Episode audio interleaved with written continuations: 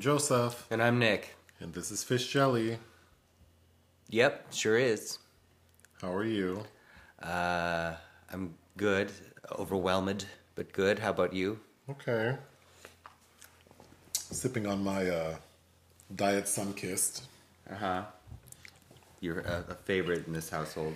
Yeah, my two favorite. Well, Diet Sunkist, which is now called like Sunkist Zero, and then uh, A&W Root Beer Diet, which also now says zero sugar. It doesn't say diet. Well, because diet implies uh, body shaming. Uh, of I don't course, know. I don't know if that's true. Of course, Diet Dr. Pepper. It's really hard to find diet because you know they make Dr. Pepper like uh, cherry vanilla and or just vanilla or cherry. It's really hard to find that, Yeah. right? Because you usually buy our soda and it's not. I mean, I don't search, I find. Oh God. well, we're recording this a day late because I was uh, on a boat for the past week and I returned late Sunday night. Mm-hmm. But before we get started, um, the biggest news from last week is you got to watch a new Sigourney Weaver movie. Oh, yes, I. So, do you want to talk about that? all by myself, which was sad for me. Uh, which you know, I, you're not supposed to be able to watch things the second time. Uh, th- this is through Sundance, which became virtual uh, two weeks ahead of its supposedly hybrid presentation this year. Uh, yes, so it, it, I very much well in advance knew that uh, Sigourney Weaver's Call Jane uh, would be premiering at Sundance in the premiere section, which probably um, it, it's also notable while you were gone. The Berlin Film Festival announced their lineup, which I will be attending physically, uh, and Call Jane is actually uh, part of the Berlin competition as well. what is this movie about? It's called Call Jane. Uh, it's about uh, an underground group of women in late 60s, early 70s Chicago, known as the Janes or the Jane Collective. Uh, and, and basically, it was just uh, uh, covert operation of women uh, procuring abortions for women that needed them because because they were legal. Uh, it's directed. It's tec- technically the th- theatrical uh, debut of Phyllis Nagy, uh, who is an Oscar-nominated screenwriter for writing Carol, uh, the Todd Haynes movie starring Cate Blanchett. And uh, yeah, Sigourney Weaver stars as this kind of Gloria Steinem. Uh, she, she's really a combination of characters I've read as Virginia, this woman who started the Janes, but the story is told through the eyes of Elizabeth Banks, uh, playing Joy, who's uh, a woman that has cardiomyopathy induced by her pregnancy. Uh, she's got a teenage daughter. She's married to Chris Messina. Uh, so the doctor's like, basically, you need to not be pregnant. Uh, you have a 50-50 chance of surviving this pregnancy. So let's Oh. let's apply to the medical board uh, to see if they'll allow a therapeutic termination. Uh, and of course, the medical board is all these chain smoking men, and they're like, "Oh, absolutely not. She could survive, and it's most important that the baby be saved." You know, not caring about the woman, uh, and so she goes on this journey to procure an abortion for herself because you know she wants to live, and uh, runs into the Janes, and then kind of becomes. um at least in this story, uh, she, she starts learning how to perform uh, determinations herself. Because what what this is outlining is these women are dependent upon this this doctor uh, who agrees to do the illegal abortions, and he charges six hundred dollars a pop. So which means most women, only kind of suburban white women, have option have the ability to pay for that. Uh, so they try to get into a bit of the intersectionality intersectionality of uh, Wunmi Mosaku uh, is really the only black cast member who's giving voice to what are we going to do for these women of color that can't afford the, these prices and uh, anyway uh, Sigourney is uh, quite entertaining I think perfectly cast uh, I thought she looked uh, amazing and she has this interesting striptease scene. Uh, Oh. strangely, in there, there's this this weird. This it's not weird. It's very entertaining because you know I'm very very familiar with uh, Weaver on screen, and she has this ability to be kind of charming and girlish, and kind of she kind of does this coquettish type thing. Uh, it's very interesting that she can do that because like her contemporaries like Meryl Streep and Jessica Lange definitely cannot. Sure. But she has sort of a mischievous face. She does. She she Yeah. she can tap into that very easily, but um, I don't know. I could see them trying to award, um, amount an awards campaign for her for supporting actress. I mean, obviously, I don't care about the Oscars, but her, like Glenn Close, I think you know Sigourney Weaver uh, is deserving of that kind of uh, acknowledgement. But you know, really, I'd like to see uh, the Good House Oh, sure. which you saw, that, which Mm-hmm. ha- I, I think still needs a distributor, but I, I could see a Best Actress campaign for her in that. Oh, uh, notably also at the same film festival. So not so really even the director herself of uh, Call Jane was like, oh, I wasn't really familiar with this history of these women because the film goes from 1968 to 73 when Roe versus Wade uh, is passed, and then of course abortion is illegal, and the need for this underground network is no longer needed. Of course, what's interesting about Call Jane is we're looking at the past, but this is kind of it's almost like the dystopic future we're looking at based on uh, the kind of ongoing attacks against Roe versus Wade today. Uh, Sure. But there is a, a documentary called The Janes, uh, which I plan on watching at the same Sundance Film Festival. I think that comes out today. All done?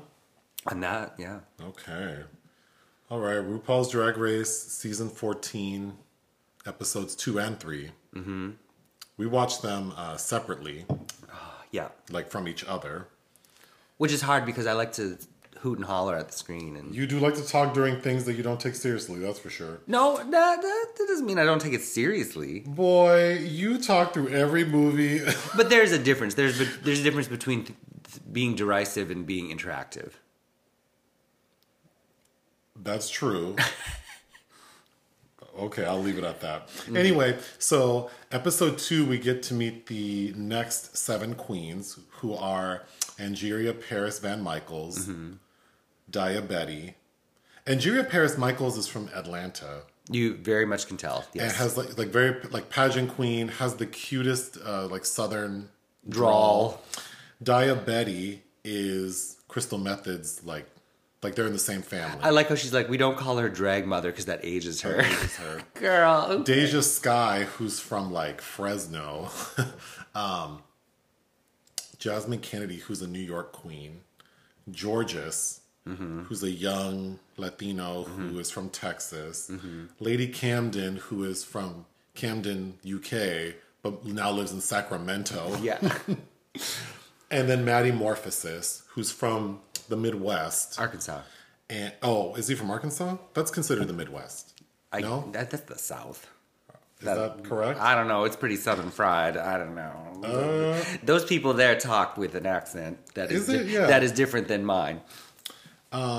Arkansas is considered the Midwest, I think. Okay. Well, actually, you, you know what? I always thought it was strange growing up that they called Minnesota Midwest because It's so north. It's very north, but whatever. Well, I, I, I don't know. Is it? I, I think it's just Okay, Mid- now I'm looking. Well, according to uh, the Census Bureau, so I guess that's uh, valid. It is considered the South, West, South, Central, Division 7, okay. which is Region 3 South. It'll always be South in my mind. Maddie Morphosis is a heterosexual cis male. So this is the first time we've seen a straight dude doing drag on US Drag Race. We had a guy on season one of UK Drag Race who said he had a girlfriend. yeah, yeah, yeah. I don't recall if he said he was straight.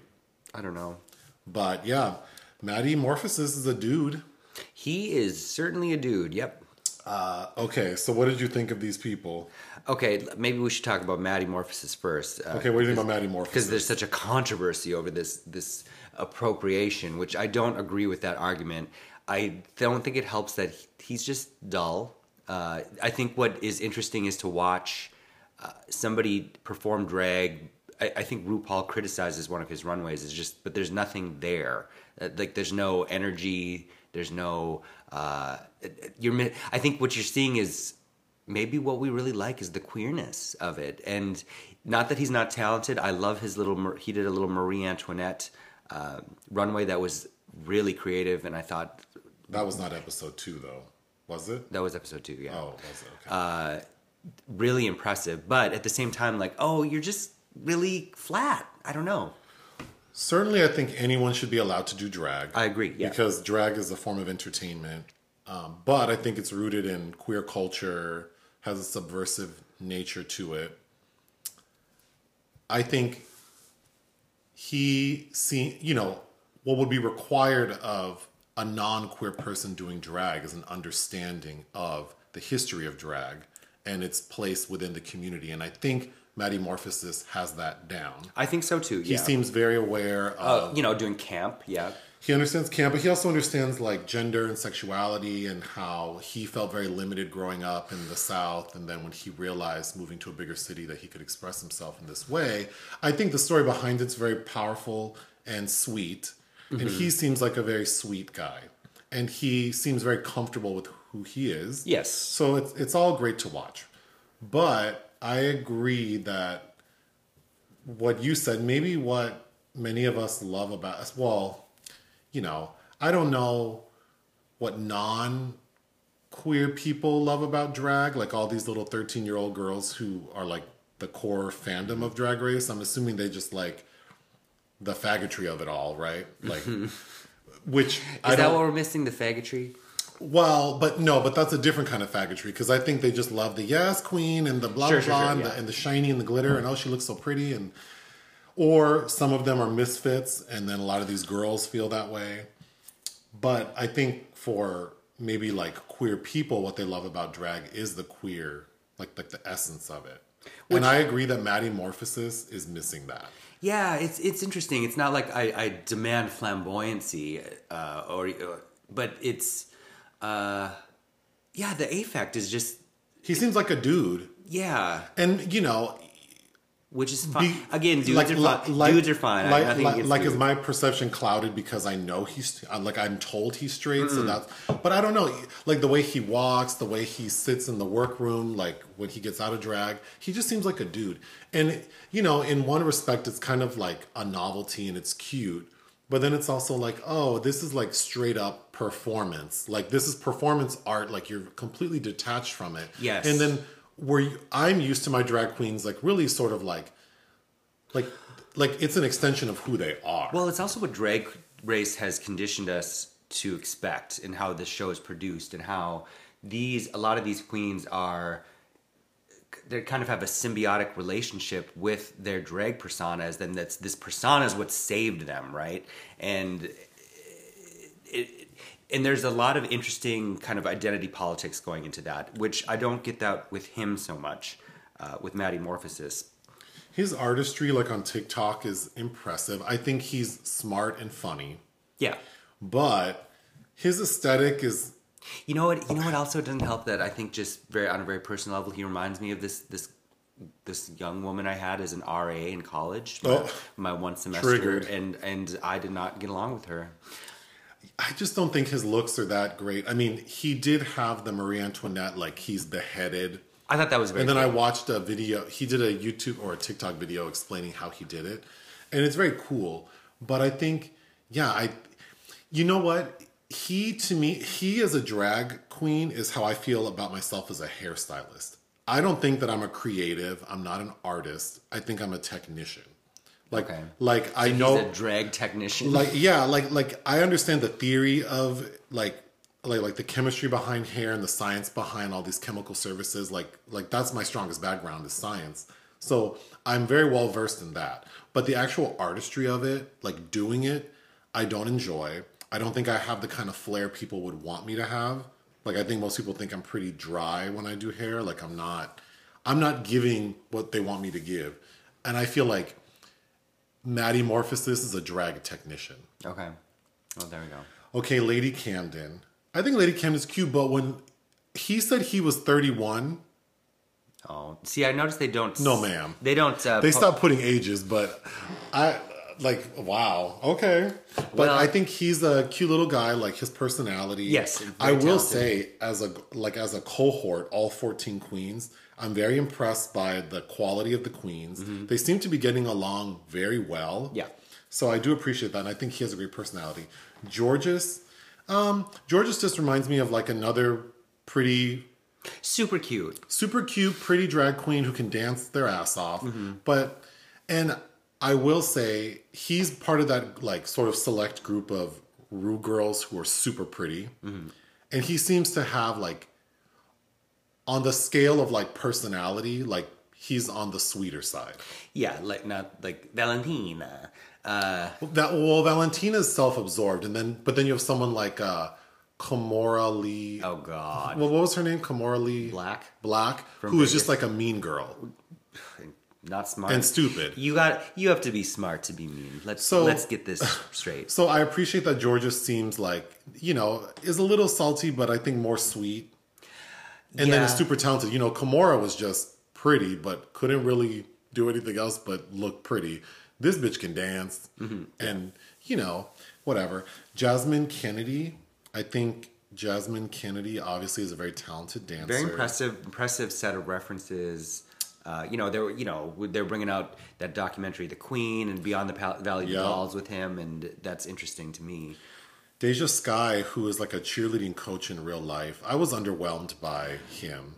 I was underwhelmed by his talent performance, but I think he's got a great personality, and he reminds me of is it Peaches Christ? Maybe he reminds me of some kind of an old school drag queen.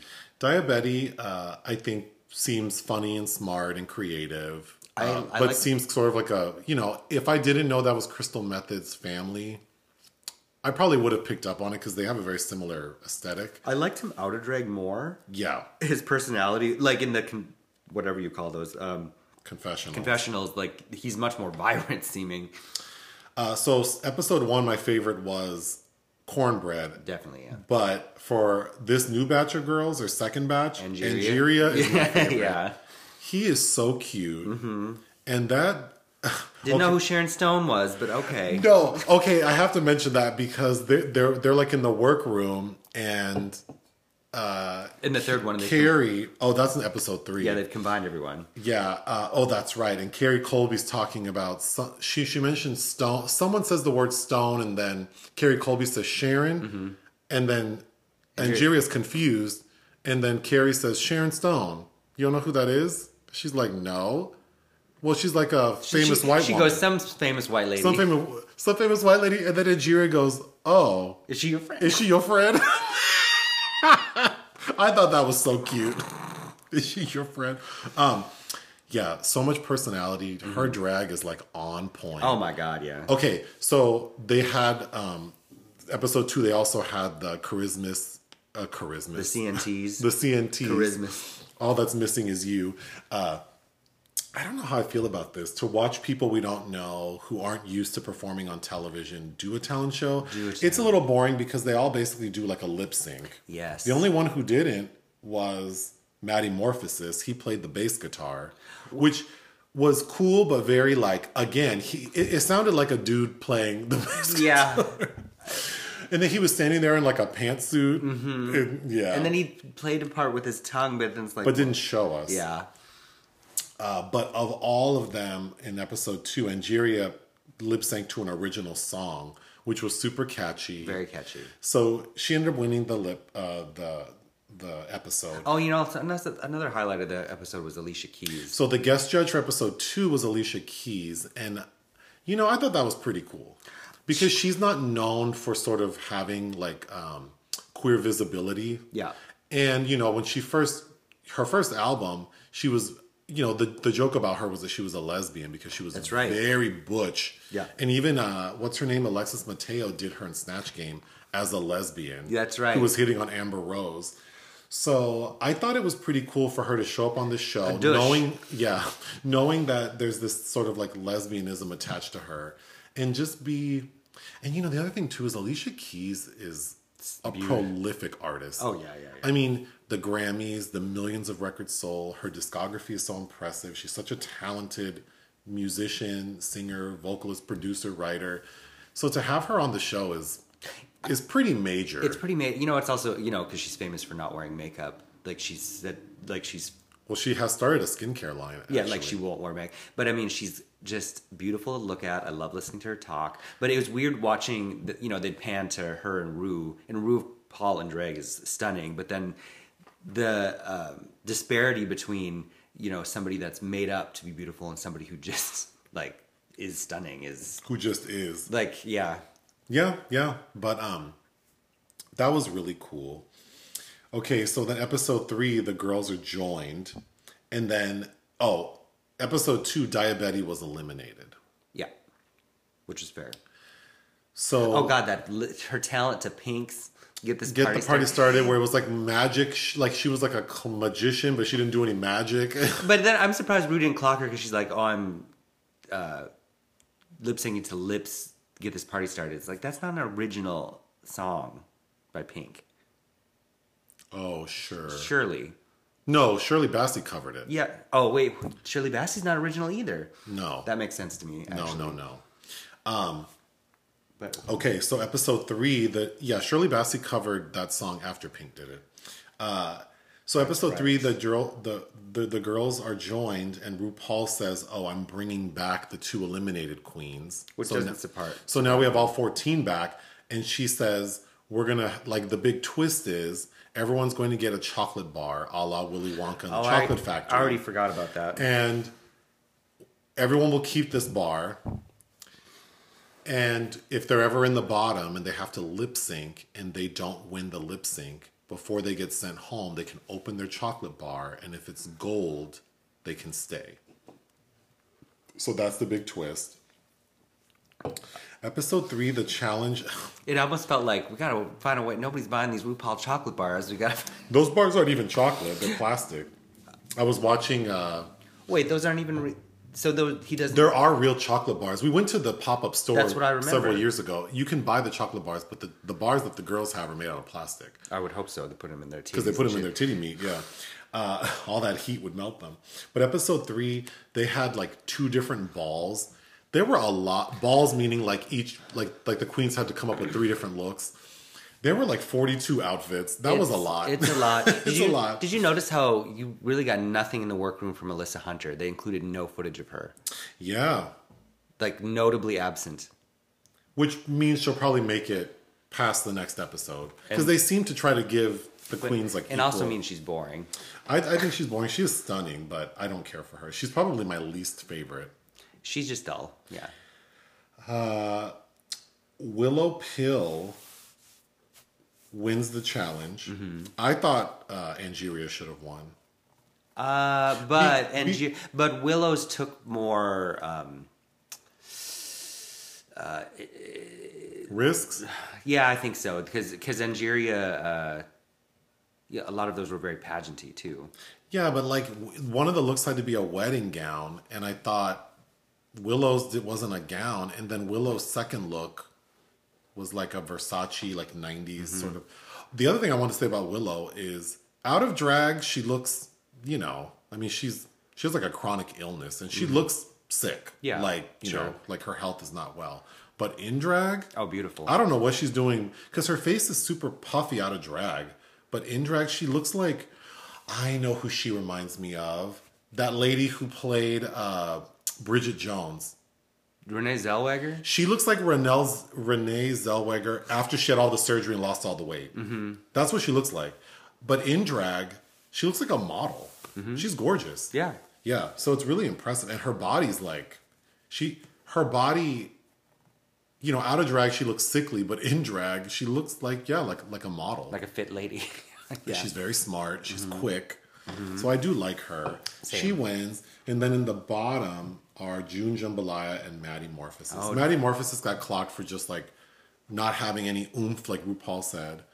It was also this episode where RuPaul seemed like she was on one, and she kept saying it was because of the caffeine enema that was awkward, or the coffee enema. It was kind of awkward. But Maddie Morphosis got put in the bottom for having no oomph. And then June Jambalaya, her drag is just raggedy. She's just raggedy. Yeah. She's just not ready. But I watched her, the episode of What You Packing, Mm-hmm. And she'd only been doing drag for a couple of years, and she can't sew, and she wasn't super confident. And it's like, well, clearly, like, and then she says she works as a stylist, but I mean, none of her looks were very well put together. So she, uh, June Jambalaya was sent home. Uh, but we can move on from that. So right now you're covering Sundance. I am. Oh my god. What do you want to say about that? It's just it's very hard to do these virtual um, th- uh, festivals at home because you really are tethered to uh, having to go on with the business of life and cover a film festival of s- serious world premieres, and it you know to me that that takes more of a toll on me than traveling somewhere and being able to immerse myself in that world. Like trying to like I'm already behind on writing, like um, so it's overwhelming. But yeah, there's a lot of good things. I'm averaging about four a day. Um, yeah, I, I don't know. If Is there anything in the lineup that you're really excited about? Um, yeah, which I'm hoping you'll watch with me tonight. It's called Alice, starring Keke Palmer. Oh, about the slave, uh, or The- she she, wakes escapes. From, she escapes from a plantation, and it's like, oh, I'm in the '70s, Yes, I'm. I am excited about that. Uh, and uh, yeah, I, I feel like I can't even think. There are a few. There, there, there are several other things, but after the Sigourney premiere, I was like, anything else, the world could end. You know. oh. All right. So movies you watched for fun while I was gone. There are a lot of them. Well, you know, when you're not here, I'm able to get through a lot. Oh, like I'm a distraction? No. Don't put that on me. You're the distraction to me. Okay, okay. Try to make me seem like I prevent you from doing shit. You don't. You just, you know, I just have to cook and clean and.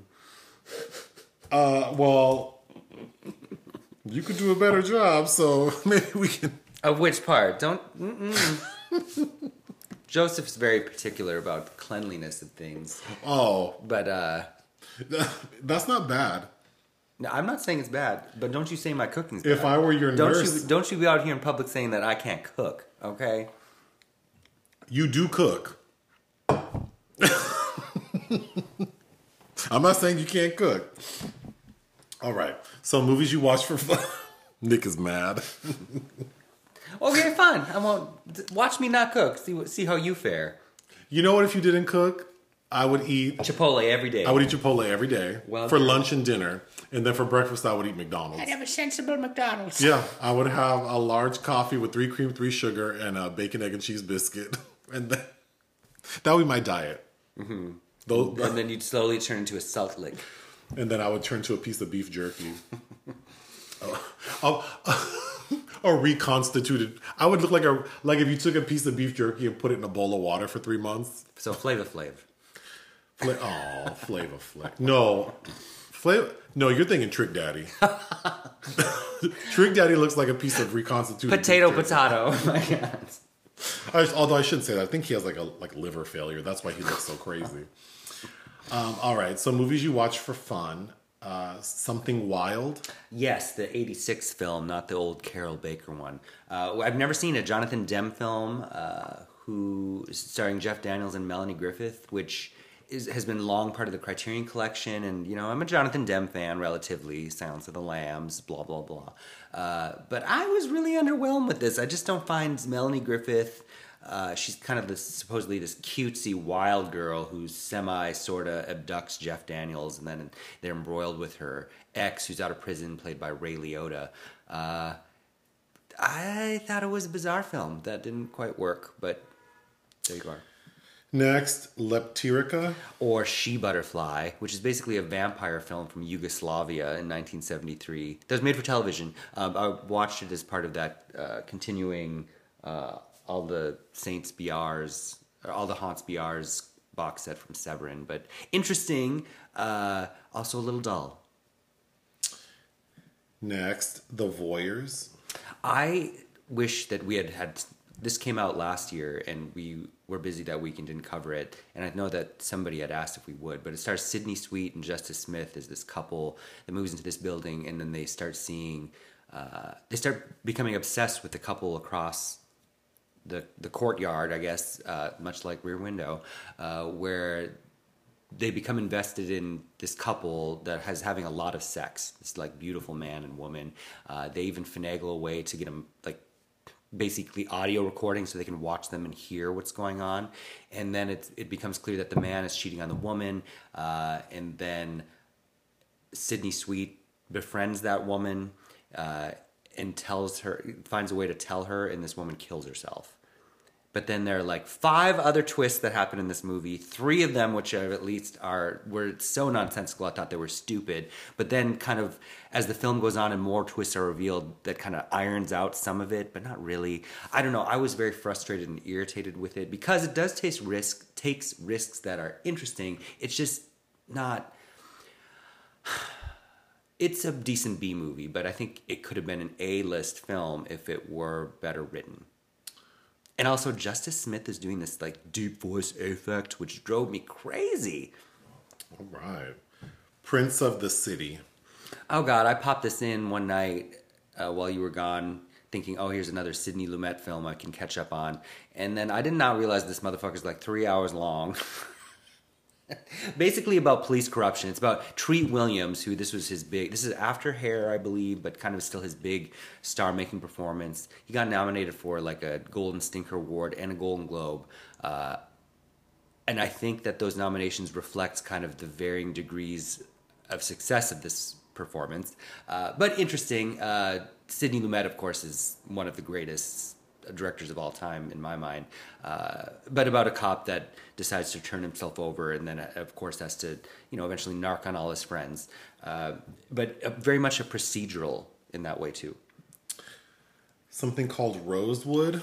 Well, MLK Day came around, and I was alone, and uh, Oh wait, I know that movie. yeah, John Singleton. Yes. So uh, it was a John Singleton film I've never watched, and boy, did I just feel like that. w- It's hard to get through, for sure, as it should be. Uh, I, in retrospect, I find it interesting that Jon Voight has top billing, and we considered him to be appropriate casting for the friendly white man. This movie is based on the historic events of the 1923 Rosewood Massacre in Florida when a white mob killed black people and destroyed their town. yeah, they they basically burned down the town, and the Jon Voight basically doing an Oskar Schindler and has uh, hides uh, the surviving black people and gets them on a train uh, out of town, even though he's uh, money hungry, land hungry, uh, part of the problem. But uh, Yes, Ving Rhames is playing again a conglomeration of people that maybe kind of existed, and, and this is all generated because uh, a white woman, the, this stupid white bitch, uh, is cheating on her husband with Robert Patrick playing somebody named the lover, and she he he beats her down one day after some funching, and then she has a bruise on her face, and she can't explain it to her husband, so she just decides So to say a she was person a black it. a black man raped her. Not and you know Singleton takes pains to show that it's she she chose you know the most vulnerable person, uh, but she didn't quite realize that they would these people were like rabid dogs and would hunt everyone down. and just kill everyone. But interestingly, Esther Rolle plays her maid, can see that it was a white man that did this. anyway, uh, oh Don Cheadle's in it. Great cast. It was it was it was hard to sit through though. Next, they call me Mr. Tibbs. Do you know that line? No. That is uh, one of the immortal lines of Sidney Poitier in In the Heat of the Night. And so they made two sequels to that movie starring Sidney, the first of which is They Call Me Mr. Tibbs, with an exclamation point, uh, directed by Gordon Douglas, which I also thought was real dull, especially as compared to In the Heat of the Night. And there's a third film called The Organization, uh, starring uh, Mr. Poitier as Tibbs. It's interesting if you uh, like him or haven't seen those films. Definitely pales in comparison, though. Something called Apocalypto.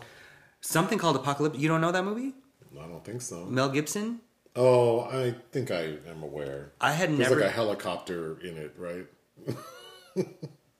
well, this is about the fall of the Mayan Empire, so no Oh, helicopters. then then it's not what I'm thinking. Okay. Um,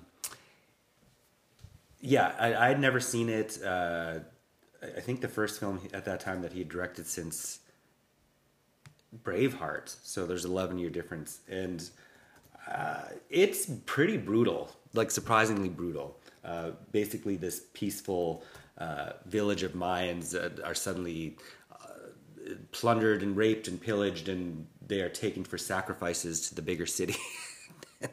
it's oh my god.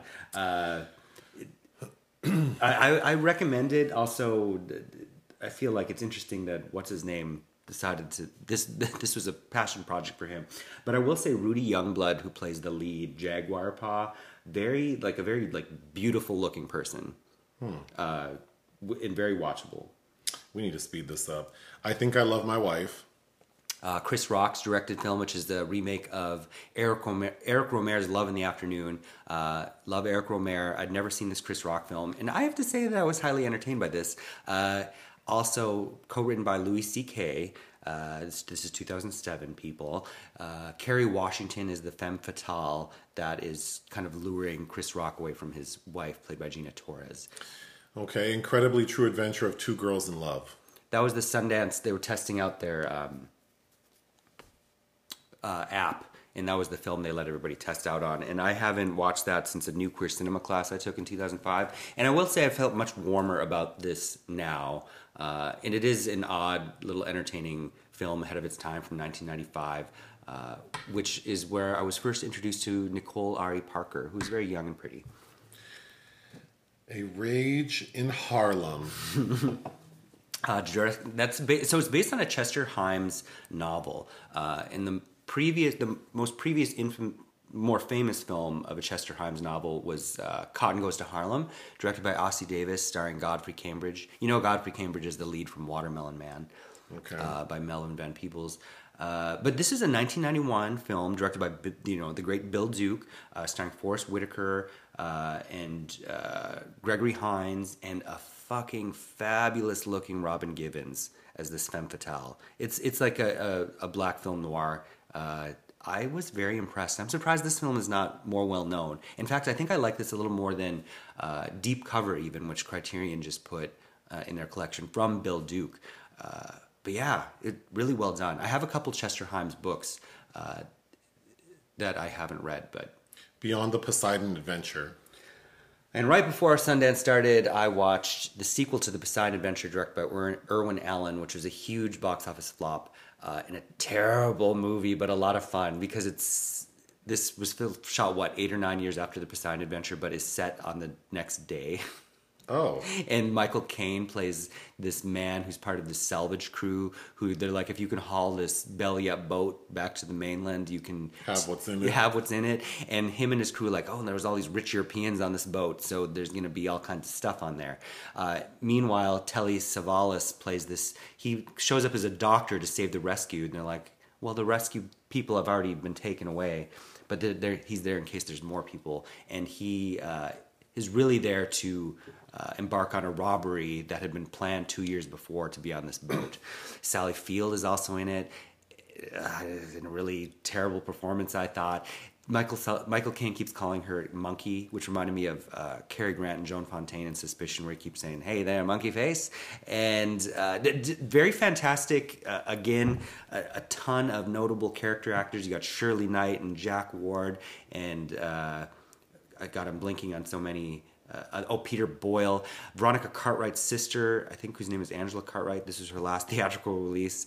Interesting, a young Mark Harmon, but you need to watch it with people because it is que terrible.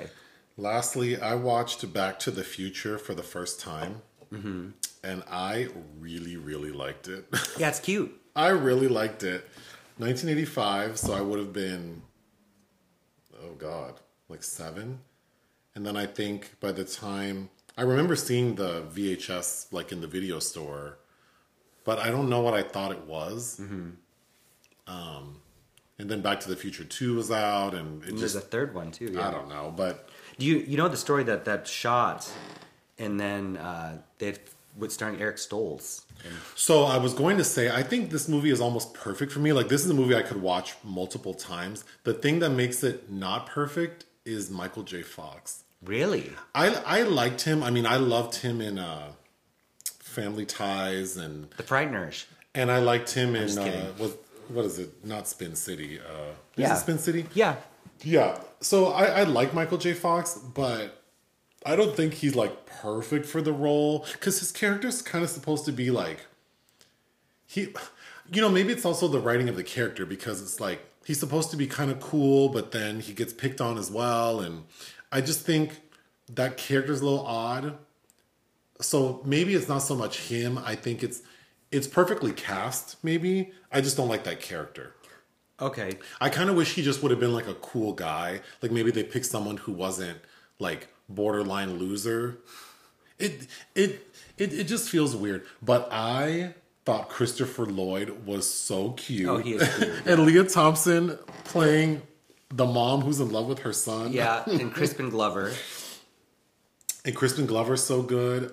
I, I really enjoyed this movie so so much. You know, I haven't watched. I could rewatch it. It's been a very long time. But we need to keep this uh, train moving. Okay. So projects of interest: uh, Boone Joon Ho, Robert Pattinson, It's Bong Joon Ho. Bong Joon Ho The is the son- director, Yes. And he's doing a movie with Robert Pattinson. Yes. This will be his first film since Parasite. Okay. You actually Oh, the man who did Parasite. Okay. Yeah, you've also seen his film The Host.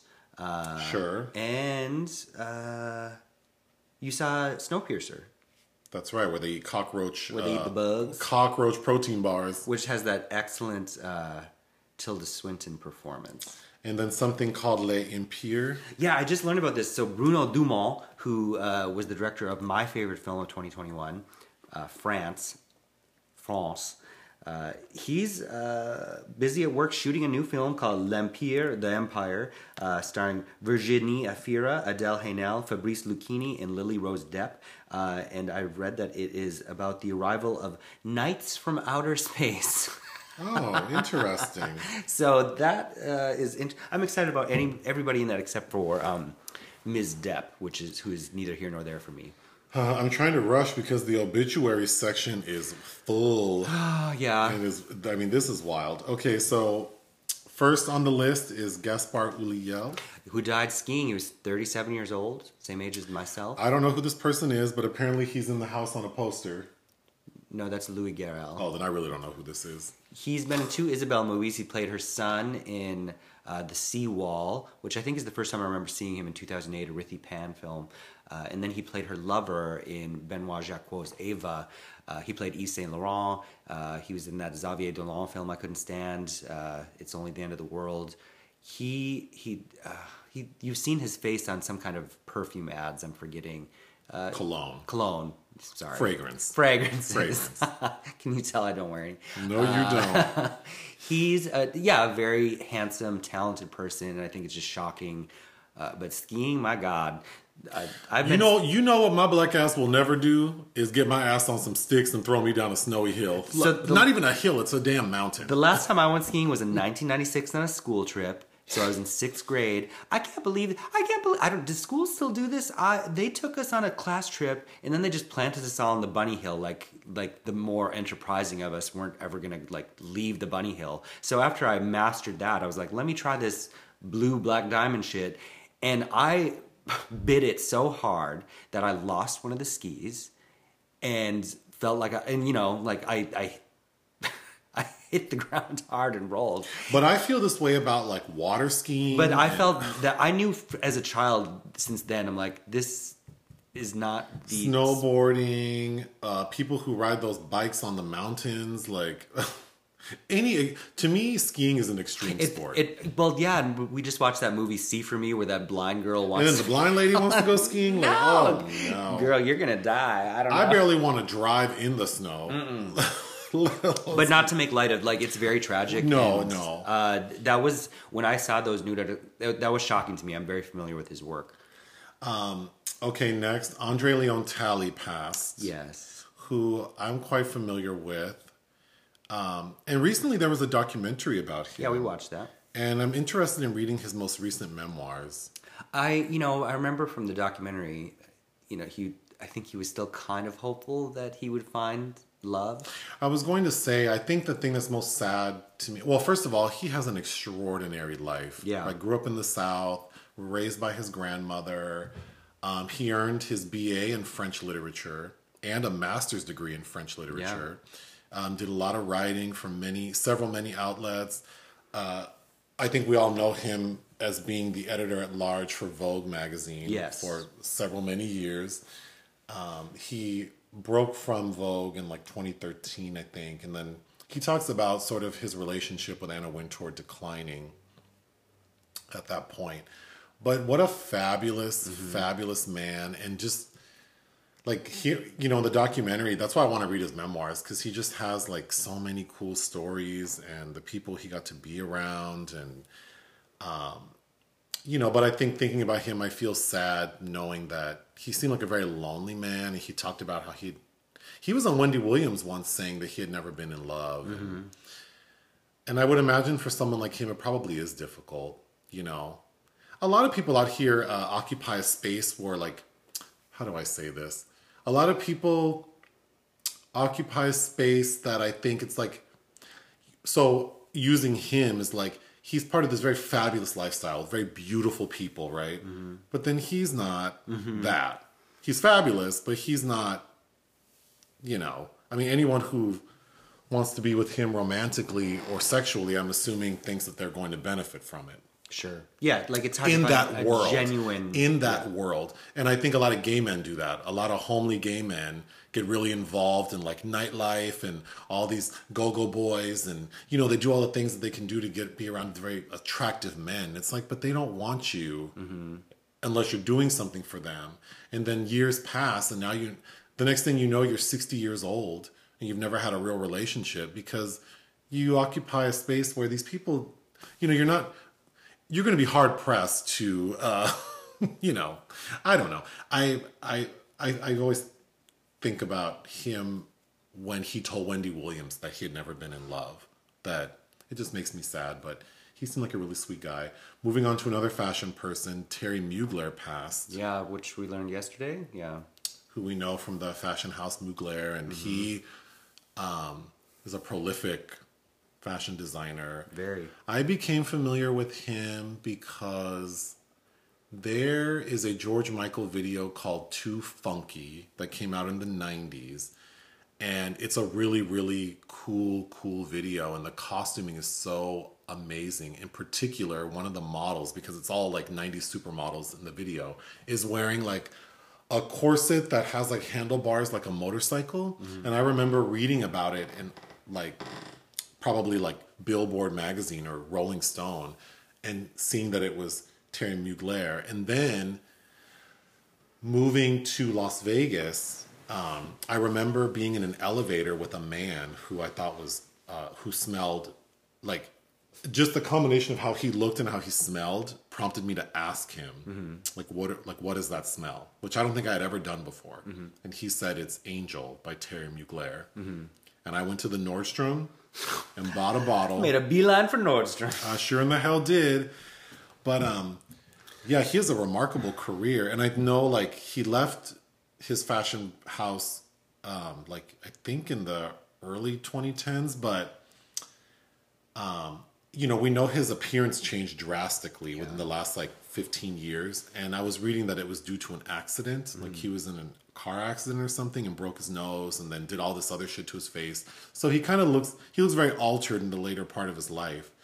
But um he was known for like really championing championing um, diversity within fashion. So hiring models of color hiring um, uh, older models drag queens trans women um, so yeah i mean what an amazing career and i think angel the fragrance is like one of the top selling fragrances of the 20th century Oh. like I had no idea. yeah. It's very recognizable. Next is Louie Anderson. Yeah. My only my only memory of Louie is Louie Anderson is he had a residency in Vegas. That's right. When I used to work in the casino. And I know that he had some troubles with a man trying to blackmail him, saying that he was trying to pay him for sex. Mm-hmm. And of course, Louie Anderson didn't want people to know he was gay. And then that man, like Louie Anderson, like sued him for extortion. And that man, like, took police on like a high speed chase and all this crazy shit. But I remember that because I remember like living in Vegas and everyone knew like that, you know, he would have boys at the like at his Oh, of course. Yeah. yeah. So you know, again, it's it, it's kind of sad to think like some people just can't live their truth. I think towards the end, He was Sure. to. Meatloaf died. Yeah, Louie felt o- overshadowed by Meatloaf on the same day. And the only thing I know Meatloaf is about Meatloaf is I, I could do anything for love, but I won't do that. Mm-hmm. And isn't he in a movie? He's in several movies. Oh. Um, Rocky Horror Picture Show. Oh, that's right. And also, uh, I always think of him in Fight Club. And then I was reading how he died, and then of course it's like he's an anti-vaxxer, and then he died from complications of COVID. So Yeah. I'm sorry, sir. sorry. And then lastly, Ian Alexander Jr., who is the sole child of Regina Regina King. He was only 26. Man, Yeah. I can't even imagine being a parent and like your child, especially like your adult child dies at such a young age, and that's your only child. Well, and then it's suicide, and everybody's posting about it, and And then I, I went on his because he was a DJ and music artist, and I went and I believe his artist name is like Desdune or something. But I looked up his uh, social media, and some of his posts are a little dark, like they fluctuate. sure. Um, so who knows? But you know, Yeah. Depression's real. I don't know if that's what he was suffering from, but you know, suicide, suicidal thoughts are real, and if you're having them and you don't really want to die, then reach, you know, reach out for help. I guess. Yeah. If you do want to die, then you know it is what it is. But okay, the last thing, uh, the the topic for this uh, episode is uh, I was gone all of last week because I was on an Atlantis cruise, which is the gay cruise. Yes. And I was going to talk about it because, like, on the second day of the cruise, there was a New York Times article about it saying, like, can a gay cruise um, be safe? Um, the actual headline of the article is Can a gay cruise keep 4,700 people safe amid COVID? And then the article is pretty, I mean, it's garbage. It's really, I mean, this woman who wrote the article um, plucked so there's like a group chat and then like this person went into the facebook group and then like sort of got people to give her quotes and they're all very salacious quotes about how like you know it's basically like they're going to go to have an orgy and i so then there was a lot of like fervor about that on the boat and people trying to defend the cruise like it reminded me of that maria bamford uh, joke where she's like seattle or portland is like a bunch of people with the same Arguing about the same, screaming at each other about the same points. Yeah, like like yeah, people arguing, but they all have the same opinion. Uh, and I just think it's unfortunate because there are other cruises operating as we speak. Like, like why why choose a gay cruise when there are all cruise lines are operating right now? So, and this was a charter cruise, so they made additional rules like everyone had to be vaccinated Because there will be close proximity happening on this boat. because a norm. So this was on Oasis of the Seas, which people were calling Omicron of the Seas and calling it a super spreader event. Um, is operated by Royal Caribbean. Royal Caribbean does not require people to be vaccinated. So, um, the charter cruise by Atlantis, this gay cruise, was more stringent. Like everyone had to be vaccinated, everyone had to be tested within 48 hours of getting on the boat. And when we, the last night on the boat, the captain came on and like thanked everyone for keeping everyone safe and that there were only five reported cases of COVID on the boat. Mm-hmm. So, you know, I don't, all I have to say is I think like if people, I mean, at this point, it's just like, if I could have canceled, I would have, but I couldn't. And the travel insurance was no longer valid because the date had changed. This mm. cruise was supposed to happen a year ago. That's right. So, because the date changed, the travel insurance was not valid, and then you couldn't get insurance.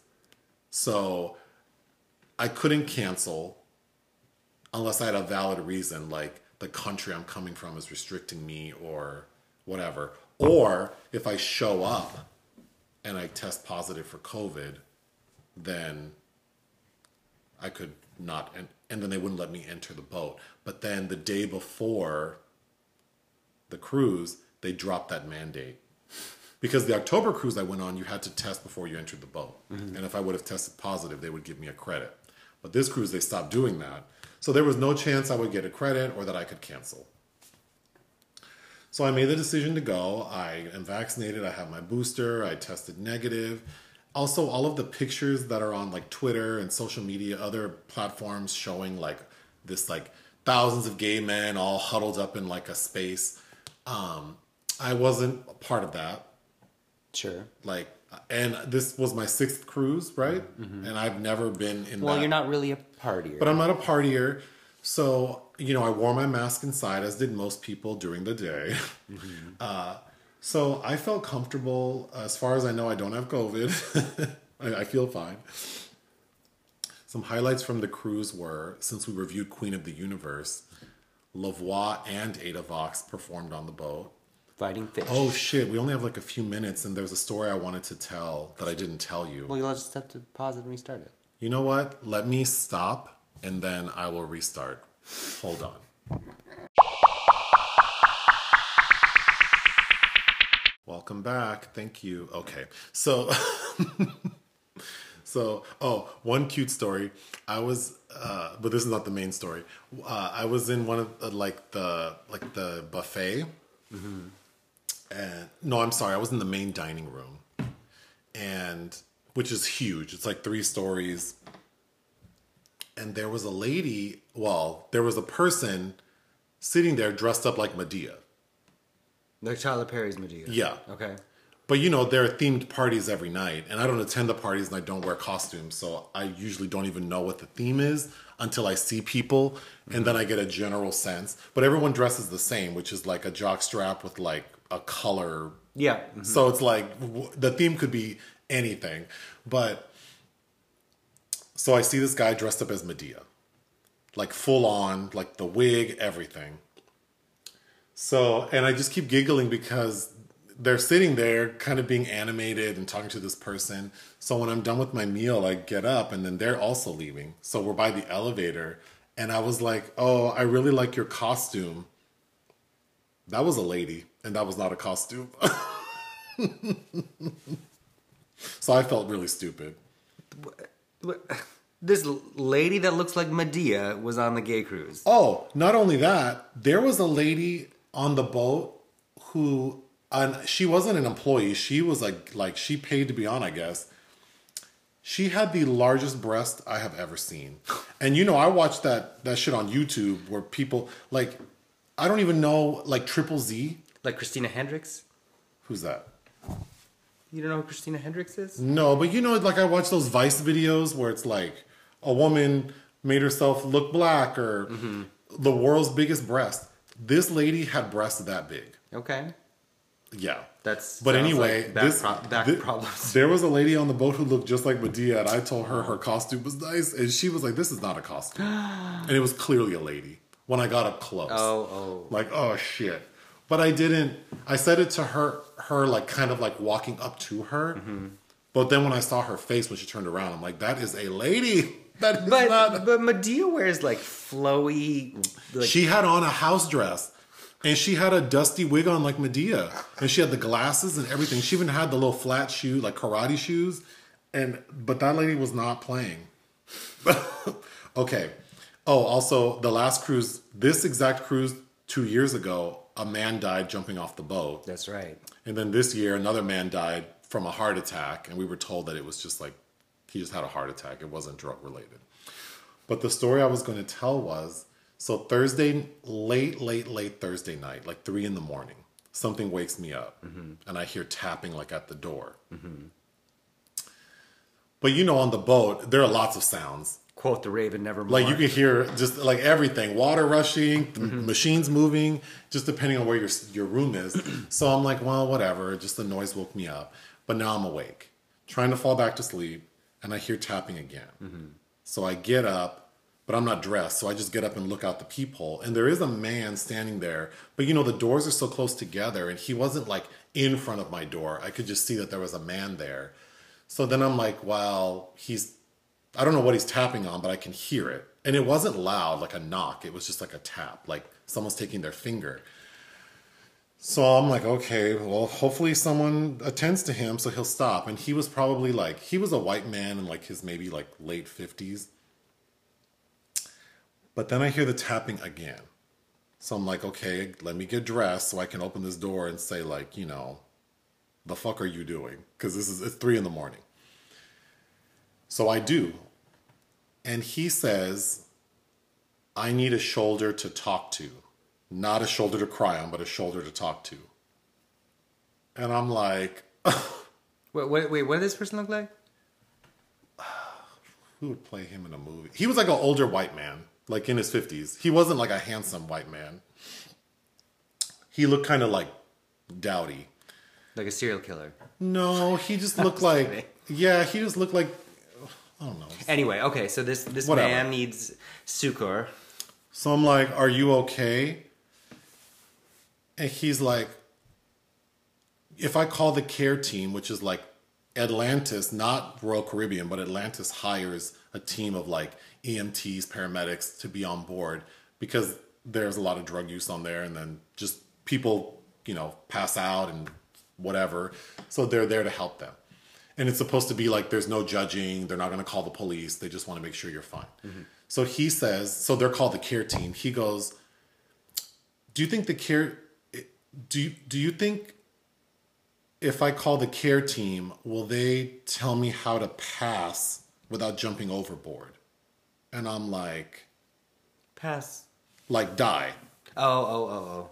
And I'm like, I think we need to call the care team. Euthanasia. So They're not the euthanasia team, sir. So to give a little backstory, when I was 21, which was uh, like what 19 or 2001, I think, I was working at the casino, and one I was working in VIP services, and one night there was an R. Kelly concert. It was R. Kelly featuring Cash Money Millionaires. So I was very excited because back then I really did like R. Kelly, and I really did like the Cash Money Millionaires, like Mannie Fresh, Lil Wayne, Juvenile. They were all going to be there. But I know how these things go, especially like urban shows. This shit does not start on time. And I had worked all day. So the show was supposed to start at something like seven o'clock. So I was at home at seven. And the drive to work, because I worked at this casino that was having the concert, it was only like a 10 minute drive.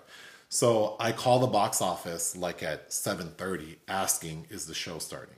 And they were like, not even close. So at like 8:15, I decide to leave my house. So it was a sold out show, 7,000 seat theater. We have like an 11 story parking garage, which is full. So I already know just to go right to the roof. And the roof is pretty empty. So I get up there, park my car, and I'm wearing my uniform, which is a black suit and tie. So that I don't have to have a ticket. I can just walk into the theater and just be there. And there's a lady there, this black lady, and she's like trying to get my attention. And I, it didn't seem weird to me because I was wearing like a suit, so I'm, I, I assumed she knew that I worked there. And she was saying something to me like, "Can you give this to my mom, like my notebook?" And I'm like, "Well, I don't see a notebook." And like, "Who's your mom?" And I was young and I didn't understand what the fuck she was talking about. And I'm like, "Well, where's the notebook?" Well, it's in my car. Well, who's your mom? Well, I'm I'm gonna jump. And I'm like, "What?" And like so the back so the reason i'm telling the story is because so this lady's telling me she's going to jump off the 11th story mm-hmm. of this parking garage in the casino i work in i'm 21 i'm about to finish my uh, degree in psychology but didn't know anything about anything As no one does at that age. so when she's telling me this i'm not thinking like stop stop i'm not thinking grab her i'm not thinking like don't do this i'm just like okay well you know like if you're going to jump then jump i guess so she does jump so she jumps. I look over. I can't see that far down. Like I can't even see. Like I like I see that there's like blood and stuff. But uh, she hit a rail, and it split her in half. So um, I immediately call security, and I know the head of security, and I, it's an older black man, and I call him and I tell him what happened, and he's like, "Stay where you are." Security comes up and gets me, brings me down to the VIP lounge. my the director of VIP, my like big boss, happened to be working. They put me in her office, and everyone's just like, "Are you okay? Are you okay?" And in my mind, I'm like, "I'm not the one who jumped. I'm fine." That's still But I, traumatic. but but I think what they were trying to explain and what I understand now is that like like I just witnessed something pretty traumatic. very traumatic. But so I think for years it didn't bother me, and then one day it clicked that, and I think it clicked in Minnesota when I had that friend who called me one night saying that he was going to commit suicide, and then uh, again I really hadn't thought about like well what do you what, what do I do if someone tells me that, and thank goodness he said, "Could you come over?" And I said, Well, yeah, of course. So I go over there and then I take his ass to the hospital and we sit there all, well, I sit there all night while they talk to him and then they kept him. And then, but like I sat there for hours until the nurse finally came out and told me, like, he's to stay.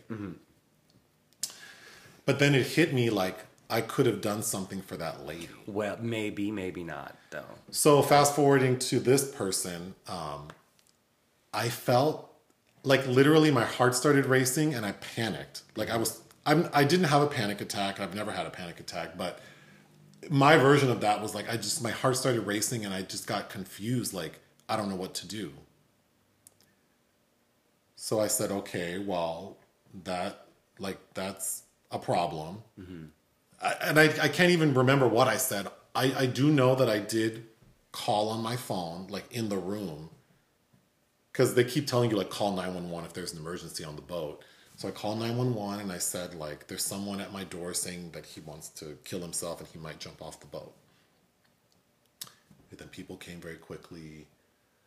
But I talked to him for a little bit and then he was like nearby in my room. And so for the rest of the cruise, like the remaining uh, three, two, two nights, um, they had someone because he had an, interior room like I did, so there's no window, and they had someone sitting at his door, like twenty four seven for the entire time. Well, yeah, that's a like. But yeah, that that was the story I didn't tell you uh, when, when we talked yesterday. But so that put a damper on things because Well, well, because it just made me think like I'm not prepared. I wasn't prepared. I wasn't prepared 22 Uh, have be- years ago when that lady be- jumped off the parking garage. I wasn't prepared You 15 years ago when my friend said he was going to kill himself. No one's- and then I wasn't prepared last week when this man literally knocked on my door and said, I'm going to kill myself. no one's prepared for that unless you're trained to do it and you're working. For sure. Like- no, for sure. But it, but, but it, I like, I think like this has happened to me three times now. And it's like, it, it just feels like I don't know what to do. And maybe part of the reason in the back of my head is like, if you're going to do it, then do it. Like, if you've reached a point where it's like, I am really out here, but, but then I also understand like this is also maybe a cry for help. And depending on how it's handled, a person could really be redirected. Suicide And that's why I feel guilty. Attempts are often a cry for help, but not always. Like the woman that your first story, I think, was more resolved than you, Sure. you could. And you know, in each of those situations you described, you did act accordingly. I, Well- like it's not like you you did the next logical thing. Maybe. And I, you know, I, I can't be responsible for, you know, other people's emotions and whatever. And I think if someone asks for help, I feel like we are obligated to help each other. Like that's the human thing to do. I just think it's almost like I feel like we need to be like that should be like training in school or something. Like Well, a lot of things should be training in school. of course, yeah. yes. Like how yeah. But like, yes, like how to the deal. importance of good credit, but um, well, the well, the importance of noting, noticing uh, warning signs. warning and- signs. Yeah, Yeah, because I think, and even with all of my schooling and my work, like, I mean, I've worked in psychiatric wards and, like, you know, with all of my experience, I still felt like I don't know. Like, I, like, I just felt at a loss of, on what to do. And then I felt guilty, like, the, rem- the following days because every time I'd walk to my room, I would see this person, like, this security guard sitting in front of this room.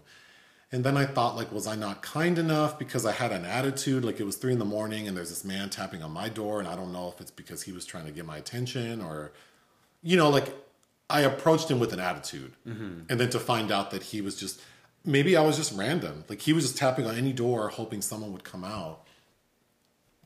So yeah, that's my downer story. But Uh, it's interesting more than it's in the downer. But also, you know, you could have, by answering the door, uh, prevented him from jumping off, and then you get stranded for a week somewhere. Because the last time that happened, you know, they have to stop operations. we, yeah, we couldn't leave the port. But um, well, but you know, that's not my. You know, I wouldn't have. Someone losing their life wouldn't have upset me. That like now my vacation's ruined. That's not what I mean. I'm no, I don't think you do, but or I don't think that's what you meant. But um, no, yeah, I yeah, you're right. Maybe me opening the door helped him in a way, but because it, you know, the, I think we we downplay how the ripple effect and how connected we really are with those in the same space as us. You know, it really behooves us to care for one another rather than be ambivalent and ignore. You know, the, like I, I just don't think people realize that. Um, and I'm not talking about like to avoid inconvenience yourself. Stop those around you from killing themselves. It's like it's just. Um, I think it, and you know, ultimately it feels better to have done something helpful. well, and I I certainly appreciate being alone, but I think my my solitude is like self inflicted. Like I've always been a loner. Like a monk. Yeah, like I didn't have friends in high school, and then in college I didn't have friends, and then as an adult working, it's like you know I was friendly with coworkers, but really that was the extent of it. I was always alone. I've always done things by myself. If I wasn't, you know, I mean, I was very social in the sense like I was always out with men, like going on dates or. But other than that, I didn't have um, a lot of friends, and then the last you know 14 years being in a relationship is like well all my energy has gone to that which is you know it is what it is. But i think yeah like to be to feel alone and also be, mm, to to be alone or feel alone because i think i am alone but i don't feel alone necessarily because it's just a state that i'm used to and i don't whatever. But then there are people who are like lonely. So to feel alone and then need comfort or need a shoulder to cry on, as it were. I can only imagine because I've never actually felt like I need someone to talk to. But I think it's not because I'm like a rock, it's because I'm just so accustomed to not having anyone to talk to that, uh, you know, but I don't think that's normal. I think many people um, fail to thrive in those conditions. solitude. And I think I have thrived somehow. I'm like a little dry cactus in the middle. I'm like that one little dry piece of shrubbery in the desert somewhere that just got used to it, I guess. But and that doesn't make me better. I just I just think that kind of piggybacking off what you said about maybe you know it would we would all do better to try to make genuine connections with people and really care about people because I feel like a lot of the people Which is I meet, it's you easier know, said than people's done, you intention. know? It is much easier said than done, but I think oftentimes it's like, oh, well, people want your attention because you know they either think you're attractive or you know their intention is not to like get to know you as a person.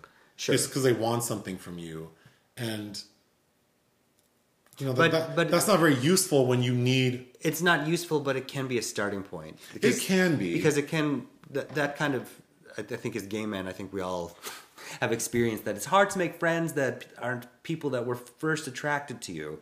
So I think that sometimes you have to trust that it might evolve into something that's more beneficial, but we can't negate the need for a starting point either. No, no, no. And that's a separate conversation. That is. I'm just saying, I mean, that could go on for hours too, but I'm just thinking like really trying to connect with people.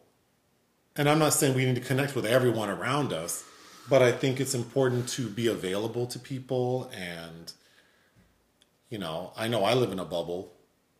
Well, you know, part of being in a bubble, you know, I think we think of that so negatively now, but you also have to live. Uh, that, that's survival too. Like I, I can't let I can't be permeable to everything that comes in my path. Like there has to be something for me. Well, I agree. you know, I think that's why I'm that way. It's like it's just that because you know I often think if I were to have been that guy in my you know in college in my early twenties, like being a social butter- butterfly and investing in all these people, like I wouldn't be where I am today. right.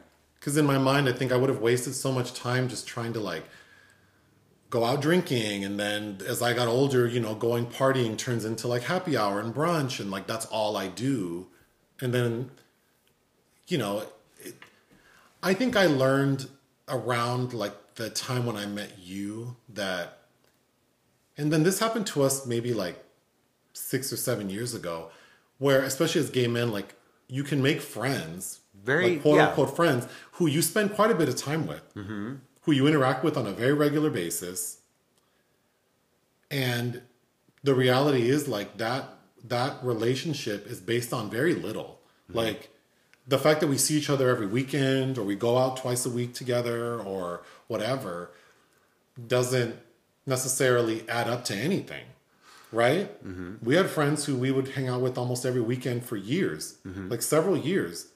And ultimately we stopped because we realized like these people don't know us. Yeah. like they don't like, seem interested at all like in some basic facets of our lives. basic things like what we do for work or how we feel about things and mm-hmm. it was just more like they just want like witnesses to their experiences i guess. And then also it's like you can be sexual with someone a number of times like for a long period of time and then it's like and many people do that and it's like you don't know this person so you let this person have sex with you you know once a week for 5 years and then it's like you don't even know them and I'm not judging that. I'm not saying that that's wrong. I'm just saying that many of us engage in these sorts of friendships that don't have a lot of substance. And I think that could be really alarming if you reach a critical point where you feel like like if you're in crisis and then you start doing inventory and it's like, well, all of these people who I thought were my friends, they really have no value to me beyond like that's who I go out drinking with because I'm afraid to go anywhere alone, or that's the person who you know I find inside of me once a week, I find inside of me. and you know for pleasure. But Oh, like, there you are. oh hey, and then it's over. And so I like like I think that's what I'm thinking. It's just like we need to maybe think about how we spend our time and who we spend our time with and what we're doing. And if, if we were to reach a critical point, like who would we feel could get us through that? Like people don't really know you. Mm-hmm. People don't really know me. And I know they don't know me because the way people react to me is more like like you know my personality is very different from how i'm not fake. Like the way i act is how i am. But i think the way people read me is very different from my actual like mindset and demeanor. Because i'm actually quite morbid and sad. Like that's my real self. Uh-huh. But i think people think that i'm probably like funny or witty. Well, you're that too, though. I am, but I think, you know, I don't know that anyone who knows who I am would think that I'm like a fragile person or a sad person. They probably think I'm like grumpy or sassy. Mm-hmm. but it's like, well, I'm I am those things too, but mm-hmm. I'm not fragile like I'm gonna jump off a cliff, you know, at a drop of a dime. But you know what I mean? Mm-hmm. It's like it's, it's just hard because no one, very few people know me. So Well- then it's like I present myself in an authentic way, but it's like because my connections with people are so um, superficial, You're not vulnerable, ever really vulnerable to. I don't get a chance to be vulnerable. No one talks to me. Like no one talks to me, and if they do, it's very fleeting or it's for like a specific thing, and and that's the end of it. So it's like, oh, so then, yeah, I, I I can't be vulnerable with anyone because there's no opportunity. But you know, that's my doing too, right? well, luckily you're married then.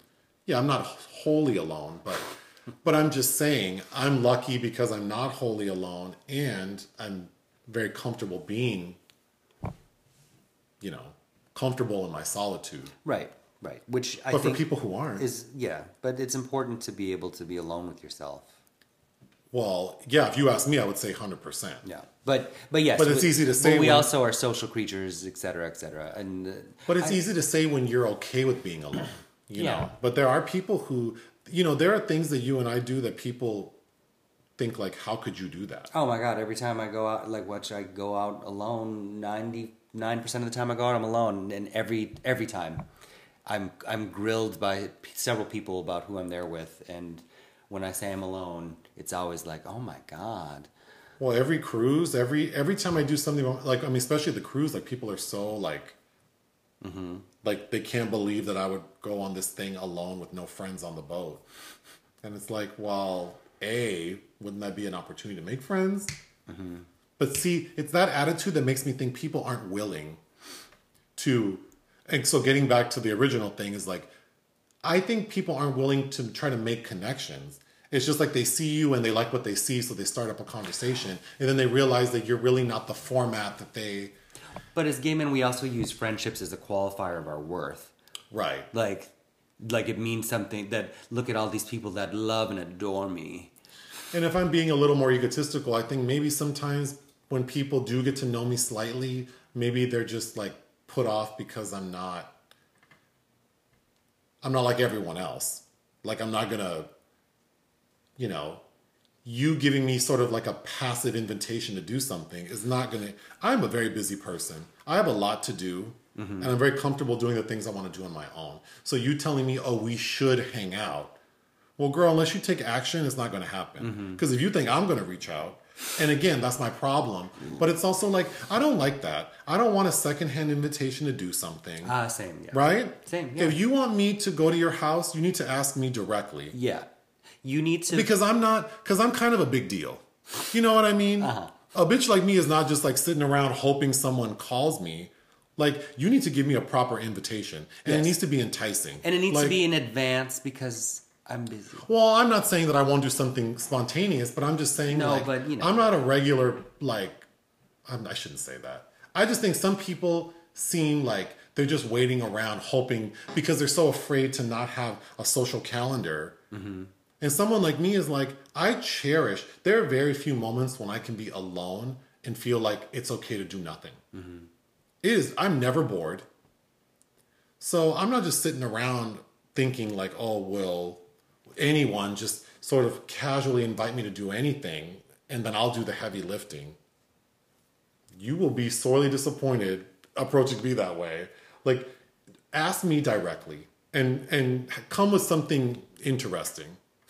Because I can have fun on my own. Like I don't need. I can do bad all by myself. I can yeah. do bad all by myself. I don't need to, yeah, I don't need to go sit at some sad bar and stare at you and your and, and experience your poor conversation skills, right? Oh my God. I have a personality. Mm-hmm.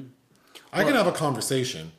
So Well, unless, especially because at any random time at that bar, there will be other people that would gladly talk to me as well. yeah, Usually, I'm an interesting person. you are very interesting. Yes. As are you. You know what I mean? Like it's like you're not just gonna get us to. You you got to do a little bit more than just say we should do something together. That's like what's that Patrice O'Neal bit about uh, white women? You can catch them with them nuts, with nuts and berries. Nuts, nuts and berries. We are not nuts and berries, people. I'm not a nuts and berries kind of gal. Like, yeah, I need a little bit more. but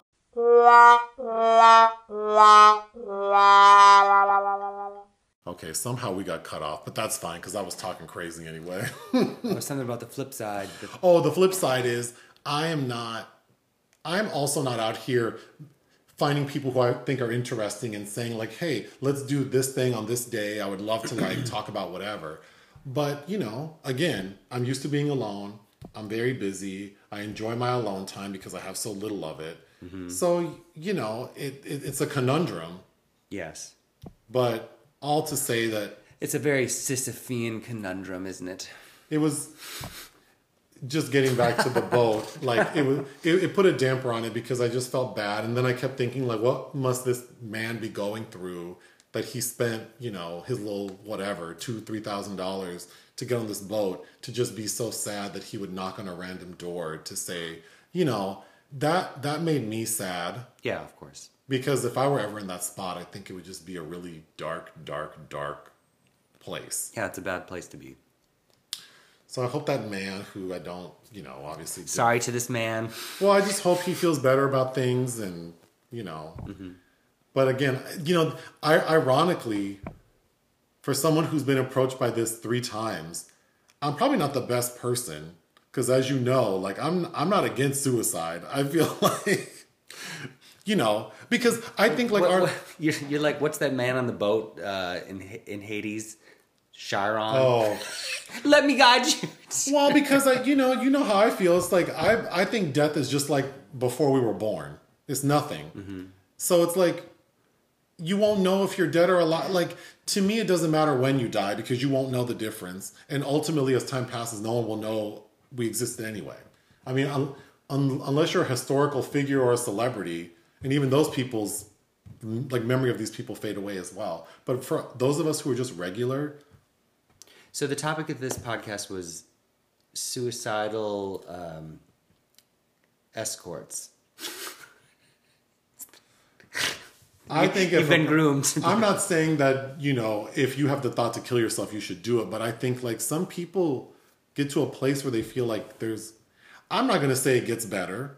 I'm not going to say if you have this awful life where you're being abused or you're experiencing this pain or whatever, that, oh, somehow you, like, things are going to turn around for you. No, I, and context is different for everybody, and what, what kind of privilege you have. But you know, I, I'd also, you know, gently, I'd also urge, you know, do not go gently into this dark night either. I just like, wanna- don't just like, like make an effort. Right, yes, of course. But I just want to send out an open letter. Like, don't, you know, I'm not the best person to talk to about suicide because if you have a conversation with me about it and it's something that you feel strong about, I'm going to say you do what you need to do. Like, so, Well- so if you're trying to, if it's a cry for help, you're probably not going to get a lot of help from me. No, Like- I, can, I can second that. Yeah, uh, you're like unless you tell me call 911, I'm just going to be like, well, Because I mean, I'm not going to hand you the knife, but I'm also not going to put a bloody car, a, a bloody body in my car. So I don't, mm-hmm.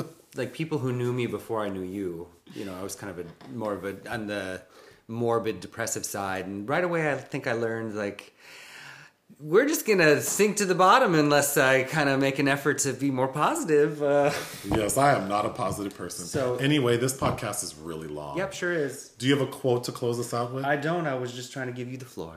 oh, look at that.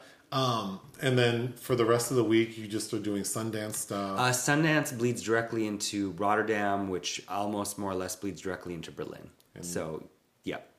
yeah, and then I'm very busy as well. Mm-hmm. Um, so yeah, that's all I have for now. Toodaloo. Blah,